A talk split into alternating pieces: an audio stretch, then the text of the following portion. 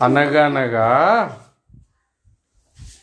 చంద్రావతి అనే ఒక పెద్ద నగరం ఉంటుంది. దానికి చంద్రశేఖరుడు అనే రాజు ఉంటాడు. ఆ రాజుకి ఇద్దరు కొడుకులు. ఒక ఆయన పేరేమో జయుడు ఇంకొక ఆయన పేరేమో విజయుడు. జయుడు కొంచెం పెద్ద విజయుడు కొంచెం చిన్న. అంటే ఒక టూ ఇయర్స్ అయితే మామూలుగా రాజు తర్వాత నెక్స్ట్ ఎవరికి వస్తుంది? పెద్దోళ్ళకే వస్తుంది రాజ్యం జయుడికి. కానీ చంద్రశేఖరుడు అనుకుంటాడు అట్లా కాదు వీళ్ళిద్దరిలో ఎవరు బాగా బలవంతులు బుద్ధితో అట్లాగే ఖండబలంతో అనేసి అనుకొని అనుకుంటాడు ఇక చిన్నప్పటి నుంచే వాళ్ళిద్దరికి మంచి టీచర్లను పెట్టించి తర్వాత కత్తి యుద్ధము గుర్రపు స్వారీ ఇవన్నీ నేర్పిస్తారు. ఇక రాజు ఒక రోజు అలా మంత్రిని పిలిచి మహామంత్రి వర్య ఇక నేను ముసలాయన అయిపోతున్నా. ఈ రాజ్యం నా కొడుకులో ఎవరో ఒకరికి అప్ప చెప్పాలి ఇక అది నీ చేతిలోనే ఉందని మంత్రికి చెప్తారు. ఇక మంత్రి ఇద్దరికి పోటీ పెడతారు ఇద్దరు ఏది చేసినా కానీ ఫుల్ ఫైటింగ్ ఇద్దరు అలిసిపోకుండా అన్నింటిని గెలుస్తుంటారు.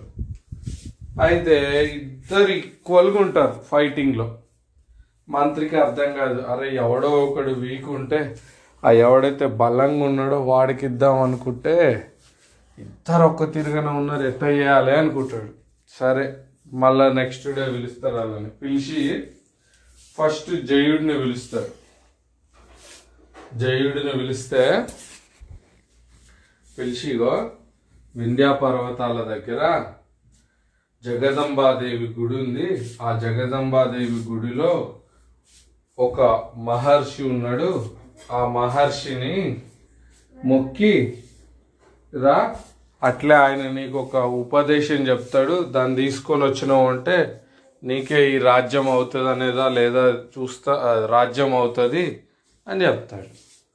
సరే అని వెళ్తుంటే ఆగాగు ఇగో నీకు ఈ చాప తీసుకో ఈ చాప మాయా చాప దీన్ని వరుసుకొని కూర్చొని కళ్ళు మూసుకొని ఏడికి పోవాలంటే ఆడ తీసుకుపోతుంది. కాకపోతే ఇది నువ్వు ఎప్పుడు వాడితే అప్పుడు వాడకు. నీకు ఎప్పుడైతే కష్టం అనిపిస్తుందో అప్పుడే వాడు అంటాడు. సరే అని వెళ్ళిపోతాడు. మళ్ళీ కొద్దిసేపు అయినాక విజయుడిని పిలుస్తాడు. విజయుడికి చెప్తాడు ఒరే వింధ్యా పర్వతం దగ్గర జగదంబ దేవి ఉంది. ఆడికి పోయి ఒక మహర్షిని కలిసి ఆ గుళ్ళ ఆయనకు మొక్కిరా. ఆయన నీకు ఒక ఉపదేశం చెప్తాడు. అప్పుడు నీకు ఎవరికో రాజ్యం ఇస్తాను నీకు రాజ్యం ఇయ్యాలా వద్దా తెలిసిపోతుంది నాకు? ఓ అంటాడు.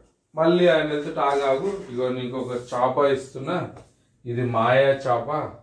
అంటే ఇట్లా కింద వేసుకుంటాం కదా అదనమాట. దాని మీద కూర్చొని పూజ ఒక్కసారి ఇట్లా అనుకోగానే నీకు ఏడి కావాలని కోరుకుంటావు ఆడికి తీసుకుపోతుంది అని చెప్తాడు. కాకపోతే ఇది నీకు ఎప్పుడు అలసిపోతావో అప్పుడే ఉపయోగించు అని చెప్తాడు. ఇక కొద్ది ఇక అయిపోయినాక కొద్దిసేపటికి విజయుడు ఉరికొస్తాడు. "ఏ, నువ్వు పిచ్చి సాపిచ్చిన ఏదో మంత్రి అబద్ధం చెప్తున్నావు? ఇది ఇట్లా మాయ లేదు ఏమీ లేదు అనేసి. ఓహో అట్లా నా బిడ్డ సరే ఇక నువ్వేం పోవద్దులే అనేసి కూర్చుతాడు ఇక ఒక వారం రోజుల తర్వాత జయుడు వస్తాడు. వచ్చి మహామంత్రి వర్య నేను ఆ జగదంబ దేవి దగ్గరికి పోయి గుడికి పోయినా మొక్కినా ప్రసాదం తిన్నా కానీ ఆడ ఎవ్వరు లేరు. ఒక పంతులే ఉన్నాడు. నువ్వు చెప్పిన ఎవరు లేరు అని అంటే సరే మరి ఎట్లా పోయినావు నువ్వు అంటే ఏముంది గురువర్య మీరు చెప్పినా అడిగి బొమ్మని నా స్వశక్తితోటి పోయినా ఎవ్వరి సహాయం లేకుండా అంటే ఏంది నువ్వు ఆ చేపను కూడా వాడలేదంటే నాకు అది అవసరం పడ్డప్పుడు ఉపయోగిద్దాం అనుకున్నా కానీ నాకు అసలు అది అవసరమే పడలేదు. నా సొంత శక్తితోటి పోయినా అనేసి అనగానే అబ్బా నువ్వే రాజువి ఈ రాజ్యానికి అప్పుడు అంటాడు అనమాట ఎవరైతే వాళ్ళ స్వశక్తిని నమ్ముకుంటారో వాళ్ళు చాలా గొప్పగా పరిపాలించగలుగుతారు. అయినా నేను నీకు ఇచ్చింది అది మాయ చాప కాదు ఏమి కాదు ఉత్తదే అని చెప్తాడు. అప్పుడు ఆ ముచ్చట విజయుడిని సిగ్గుతో తలదించుకుంటాడు అనమాట అదర్ర కథ. అనేది అర్థమైందా? ఏదో చిన్న దానికి హెల్ప్ హెల్ప్ అనొద్దు. కష్టపడి కంప్లీట్ చేసుకోవాలి. బాయ్